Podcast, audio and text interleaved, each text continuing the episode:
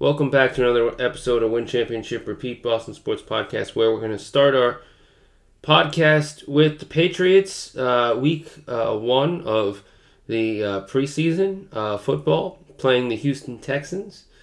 And then we're going to go and look at um, some other uh, news in the world of Boston sports. So I wanted to start with the first preseason game. And in preseason, really what you're looking for if you're a head coach is what players are deserving of being on your roster. And you're trying to find what you think could be important pieces for uh, your roster and guys that could have a real role with the team. And so the Patriots ended up losing 20 to 9 against the Houston Texans and didn't look good after Q1. Um, we saw no Mac Jones in the game. We saw Zappe, who played, uh, had 79 yards, uh, 12 14. Uh, Malik Cunningham, 3 of 4, 19 yards. And Trace McSorley, 1 of 3, 4 yards. Um, Davis Mills, 9 of 12, 99 yards, 1 touchdown. Case Keenum, 9 of 14 with 1 touchdown. And CJ Stroud, 2 of 4, 13 yards, um, 1 interception. Obviously, CJ Stroud wasn't going to uh, play a lot as the top choice for the Texans. Um, their uh, number two overall pick doesn't seem likely that he was going to do much more than just a few snaps. But the Patriots um, didn't really get a ton from their uh, their passing yards. The run game, we saw no Rhamondre Stevenson, but we saw Malik Cunningham, five carries, 34 yards, one touchdown. Pierre Strong Jr., six carries, 21 yards. Kevin Harris, eight carries, 10 yards. Um, and Bailey Zappe, one carry for six yards. Now, uh, a lot of people have been saying Malik Cunningham had a very good game, and there is some out there. Uh, I was watching a clip from Pat McAfee. He said that uh, there's the potential for him to be a Julian Edelman type quarterback who becomes a wide receiver. He apparently had at uh, Louisville more rushing yards than Lamar Jackson when he was at Louisville. So um, there is that. Um, and uh, Patriots, uh, hopefully, they like what they see from uh, see from him. Uh, targets receiving wise, uh, we got a lot of uh, different guys who uh, stepped in. Uh, Tyquan Thornton, two receptions, 31 yards. Tre Nixon, four receptions, 23 yards. Pierre Strong Jr., three for 12. Scotty Washington, one for 11. J.J. Taylor, two for 11. Kayshon Boutte, two for seven. Um, and uh, that's about all we got there. Um, Tank Dell for the Houston uh, receiving, five uh, for 65, one touchdown. Alex Bachman, two for 11 yards, one touchdown. I think Tank Dell was um, a rookie, is a rookie this year. Um, and uh, so he played. Uh, we saw one fumble from Calvin Munson, which he recovered, and Davis Mills lost that fumble. Um, defensive side of things, uh, we ended up seeing one sack from Denzel Perryman, uh, and we saw one from Daniel Ekuale on the uh, New England side of things. Uh, they only had one sack. Um, we saw a sack from Kurt uh, uh, Houston. And Chase Winovich, former Patriot, had one sack in this game. Um, and that's uh, all we got uh, right there. Um, we didn't really see a ton of uh, Will Anderson, who was the, I believe, the third overall pick, but um, nothing uh, wrong with that. Um, save your best players. Uh, Jalen Mills had one interception for 13 yards. Um, kick return, uh, Pierre Strong Jr. one for 31, and Isaiah Bolden, who was the best kick returner in college football, one for 26. Marcus Jones was great on special teams, but Isaiah Bolden could take that spot if Marcus Jones has to um, bring himself into a more permanent cornerback role. So um, New England, that's their situation. Uh, we didn't see um, anyone kick besides Nick Folk. Uh, well, Nick Folk was the only one who got points, field goal. We did see punting. Uh, four punts, 200 yards for Bryce Baringer, two punts, 83 yards for Corliss Waitman. So there's that. Um, and it looks like Baringer might be taking the spot. I'm very uh, interested in seeing how Patriots go about their kicking situation because it more than likely looks like they're going to have a new punter. But what about kicking? And so, are they going to decide to have an all rookie special teams kick punt duo? Or are they going to try and keep Nick Folk around just for um, the time being? Um, I don't really know. Uh, Patriots uh, got the, the big L. They will be playing against the Packers in their next showdown in the preseason world. Um, and then they will be playing against the uh, Tennessee Titans to finish things off. So, um, didn't really get a ton from the big names, but we did get um, a lot of the other guys taking uh, their, uh, I guess I could say, uh, chance um, in terms of uh, making uh, you know a name for themselves in a lot of these guys. So um, you know I think that's uh, that's the situation. So um, New England Patriots uh, apparently are looking or could be looking uh, to get rid of Jalen Mills. And I saw this article talking about um, the Patriots uh, potentially trading him to the Green Bay Packers. Uh, it doesn't exactly say what the return would be. They wanted to get rid of him and did, and then brought him back. Uh, this is from uh, Wisconsin uh, Sports Heroics, um, is the name of the the website. Um, so they talk about Jalen Mills and you know bringing him in with uh, Jaire Alexander, uh, Rasul Douglas, um, and uh, you know Eric Stokes, um, and uh, those are options uh, that are very good for the Packers. And then bringing in Mills um, more so just for assurance with injuries. Um, so they could try that um, if they wanted. Um, then I saw this article from 98.5 The Sports Hub talking about uh, resetting the New England Patriots wide receiver depth chart after camp. And I want to talk about what they say and then kind of give you my own thoughts on the depth chart itself. So, um, this is in no particular order. They just kind of throw these names out there. Uh, Juju Smith Schuster, DeVante Parker, Kendrick Bourne, Demario Douglas, Tyquan Thornton, Kayshon Boutte, Ty Montgomery, Tre Nixon, Malik Cunningham, Riley Webb, Tyrix Pitts.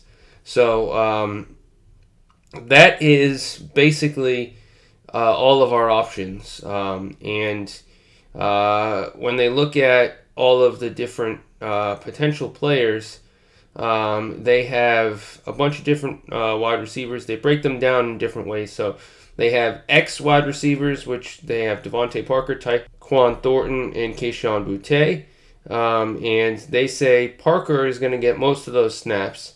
Uh, Thornton is probably going to be uh, someone who gets a decent amount because he was a second round pick. Um, Boutte has improved, and I don't know if that's going to.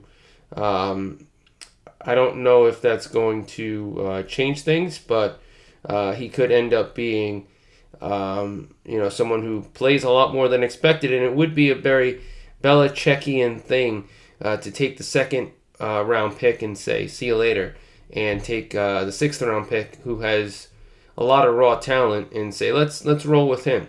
Uh, who knows? Um, so those are your um, X wide receivers, and that's kind of what they say. Um, and kind of a little bit on what I say, and then I'll talk about the depth chart in in theory. Uh, they say slot receivers uh, Juju Smith Schuster, Demario Douglas, Riley Webb, um, and uh, Schuster's obviously number one. Douglas could be uh, maybe a fourth, fifth, sixth option. Who knows? Uh, and I don't see Riley Webb getting anything there. And then Z uh, wide receivers, they have also Kendrick Bourne, Tyquan Thornton, and Kayshon Boutte. Um, I guess, uh, you know, some of those guys are going to probably you know, be X, some are going to be Z. So uh, those are your wide receivers right there. Uh, and then uh, Pitts and Cunningham and Nixon are all Z options. um, but long shots to make the roster, according to 98.5, which who knows. Um, and then they look at also, I guess, in this tight ends, um, running backs, other stuff, which I'll get to. So I want to talk about the wide receivers and where I see the projections, where I think they'll end up. So the wide receivers that I think will stay on this roster DeVante Parker, Tyquan Thornton, Kayshon Boutte, uh, Juju Smith Schuster, Demario Douglas, and Kendrick Bourne. There will be six of the wide receivers on this roster. I think your top three, in my own opinion, are going to be uh, DeVante Parker, Juju Smith Schuster, and Tyquan Thornton. Yes, Tyquan Thornton has looked a little rough around the edges, but they're going to have a lot of faith in him more so. Kendrick Bourne didn't play as much last year, and I honestly don't think they're going to have the same Kendrick Bourne, um, you know, feels this year. And I honestly think he could be the the guy who surprised uh, everyone and gets cut. Um, but I put him probably just under uh, Tyquan Thornton, um, right there as your four. And then I think between Boutte and Douglas, it's kind of a toss up to me on who's five, who's six. Um, it could be either or, depending. Um, there hasn't been enough info. Jury's not out. Um, so those are my six. Everyone else is probably practice squad or cut. I think Malik Cunningham's going to get practice squad to me, and the rest are done. Um, tight ends, there's really only two tight ends, Hunter Henry and uh, Mike Gesicki. Um, and I also think uh, there are a ton of other tight ends on the roster. There's Matt Sokol, Anthony Firkser, Scotty Washington, and Johnny Lumpkin. But to me, if they were to get a third, it would be someone who's more of a blocking, you know, kind of tight end. And maybe Matt Sokol, who has the most experience of this bunch with the team, would probably be the one that gets the nod in that regard. I don't know if he can be a blocking uh, or receiver type, but I feel like he has uh, the best shot. Uh, again, I don't know what they'll do. Uh, I think they're going to have three tight ends, just one more for assurance and more of a blocking tight end for your third option. Then we have uh, running backs. We have Rhamondre Stevenson. Um, I think the pecking order goes Rhamondre Stevenson, Pierre Strong Jr., uh, Kevin Harris, and Ty Montgomery. Um, and Montgomery, I think, has the added advantage of the wide receiver running back combination, um, which could make for him to be a big part of this team. Um, and I think they saw a little bit last year glimpses of Pierre Strong Jr. and Kevin Harris. Maybe they turn out to be great, maybe not. I don't know. Um, but Strong Jr. was drafted higher than Kevin Harris. He's going to obviously, since there hasn't been a lot of play with either, he's probably going to get the nod above Kevin Harris because of that. Uh, and he was like the fastest, or one of the fastest in um, the uh, draft. But that's um, where we are. So, uh, they say the sort of um, top dogs, the primary starting uh, unit. Rhamondre Stevenson at running back, tight end Hunter Henry, and three wide receivers DeVante Parker, Juju Smith Schuster, Kendrick Bourne. As I said, I think Tyquan Thornton's that third, but they put down Kendrick Bourne. Um, and uh, that's what they went with. Um, and obviously, you would expect sort of the next unit to be um, a tight end, maybe two wide receivers, and then some other, whether it's a wide receiver, another tight end, another running back, I don't know. And then um, I guess you go from there. But it's very interesting to see what they do with this roster. And I think you got to play the guys who are really on the bubble uh, more so than the other players. And so if you don't see a lot of play from Kendrick Bourne or Demario Douglas or Tyquan Thornton, then you're probably going to know that they're probably safe. But if you see a lot of Demario Douglas and Kendrick Bourne one on one as wide receivers, then you're probably thinking, okay, we're going to try and keep one of them and move on from the other. Just just a thought for for thoughts. Um, so there's that. So uh, the NBA has put out their Christmas Day schedule. This is um, going to come against the Los Angeles Lakers. Um, First game is Bucks Knicks. Then second game is 76ers Heat. Third game is Celtics Lakers. Fourth game Mavericks Suns. And the late night Warriors and Nuggets. Lakers will be in Crypto Arena, so they're not going to be at home. Um, and so this is going to be a very uh, well contested game. Um, there was some crazy wins uh, last year. December 13th, Boston built a 20 point lead at Crypto before the Lakers took the lead in the fourth quarter. Uh, Jayson Tatum tied it in clutch, and the Celtics destroyed it in overtime. And then six weeks later, uh, the Lakers um, had a dominating game until LeBron missed the game winner, and uh, Jaylen Brown was very good in OT, and they won the second one, um, which uh, is great. Uh, so Celtics will be playing against the Lakers. Um, for those of you who are fans of television, there is another season that is starting to uh, come out in the winning time Lakers uh, series. And I want to talk about this for a second. So, um, as I am somebody who loves watching the NBA, um, and obviously somebody who knows a thing or two about the 1980s Lakers versus Celtics rivalries, matchups. What I can say in all of this is the show really looks at it from one side as if you are a Lakers fan, if you are a Lakers, uh, you know, proponent. Um, you know, uh, it's one of those things where if you look at sort of the other side, you don't really get the most accurate description. Now, the show tries to paint Red Auerbach as the bad guy. They try to paint uh, Larry Bird as this hick, racist, uh, just bad person. Um, and they try to paint Jerry Buss, Dr. Buss, as this fun loving, you know, social, lovable character.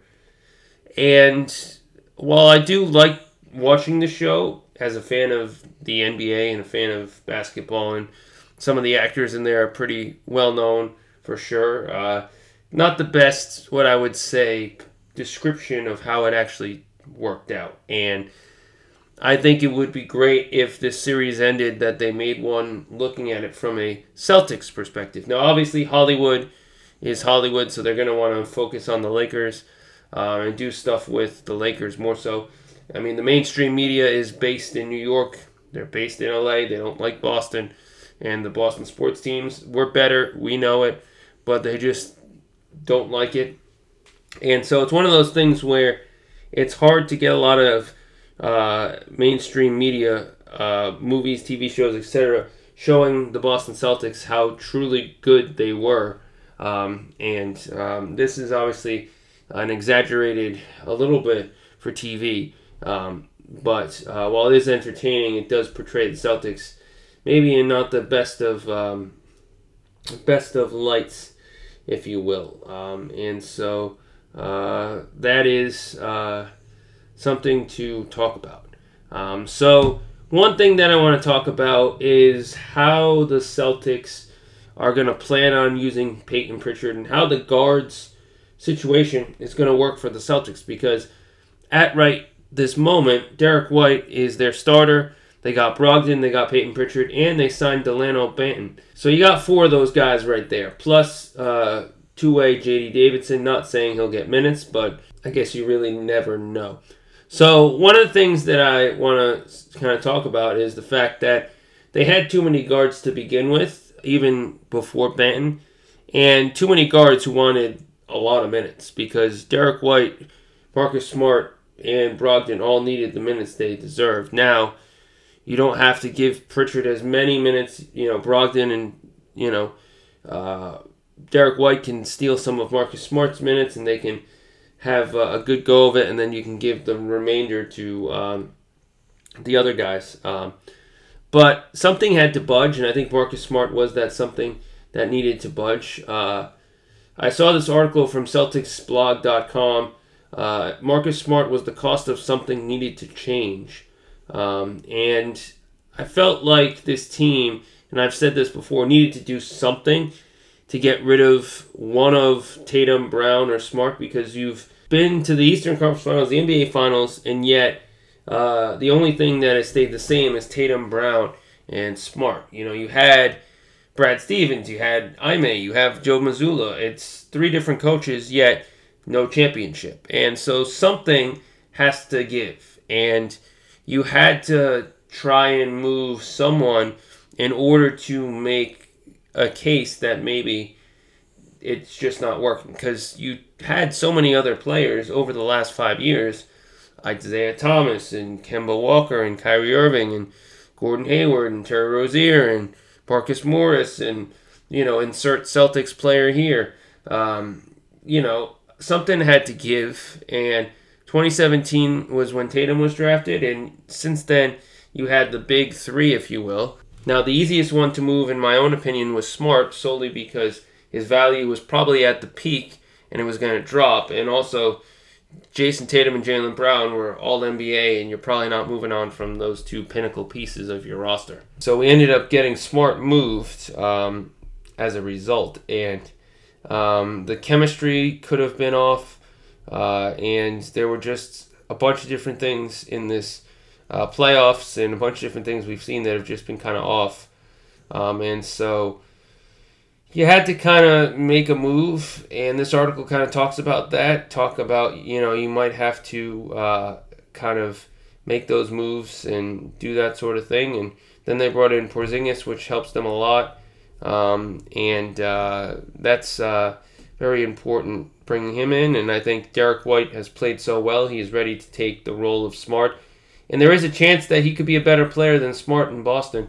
Um, it's very early on in his Celtics tenure. Who knows how long he'll be here, but he looks great um, for sure. So we'll see what happens with that. Um, speaking of Marcus Smart, I saw another article from the same website.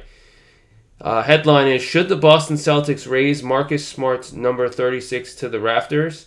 Um, so I want to just take a second and talk about how idiotically stupid that is. Um, the Boston Celtics, yes, have a lot of numbers in the rafters.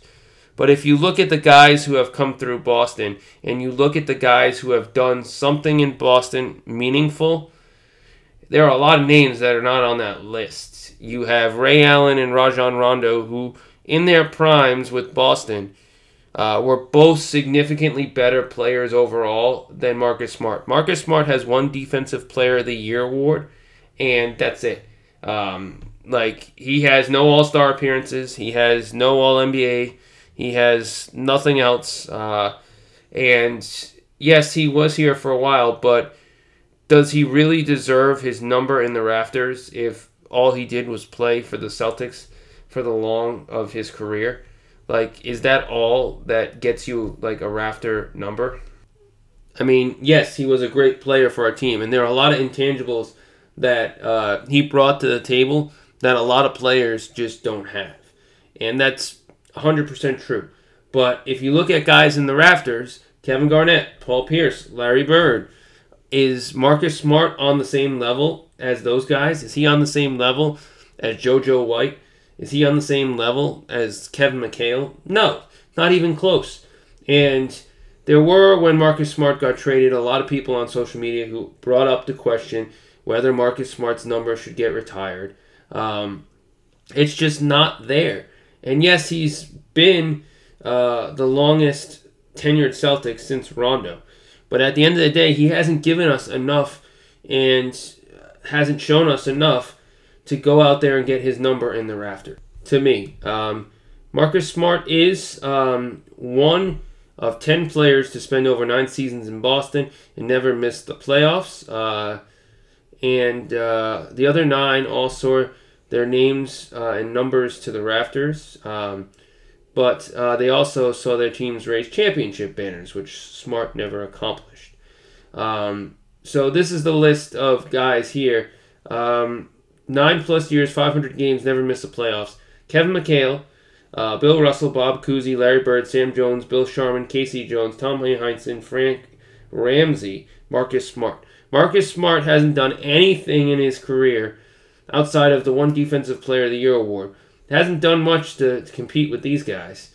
And it would be almost disrespectful to the names on this list and the names in the rafters to put Marcus Smart up there. And yes, I liked Marcus Smart as a player. I liked what he did. There's a lot of things that happened that I can say, oh, well, he was a great part of this team. But Kevin Garnett played six years in Boston, and he had a bigger impact on the Celtics in his tenure than what Marcus Smart did for the Celtics. And I don't want to trash Marcus Smart because he's a good player and he was a big part of this team, but it's utterly ridiculous for somebody to expect or even throw out the idea of putting him up in the rafters because it's just not something that he deserves. He hasn't given us anything in his Celtics career to prove that. And just because you play nine years with the Celtics doesn't mean anything. And, you know, he's just a great player. And uh, that's all you got to say. Um, and so to me, he doesn't deserve his number in the rafters. And uh, he was a great player for the Celtics for what he did, his defense. But a lot of his intangibles aren't things that are things that are recorded. Grind, grit, hustle, leadership those are all things that you want in a player, but at the same time, they don't translate into uh, getting your number uh, retired in the rafters. And yes, this might seem harsh, but it's the truth. He has done a lot for Boston, but not enough to get his number up there.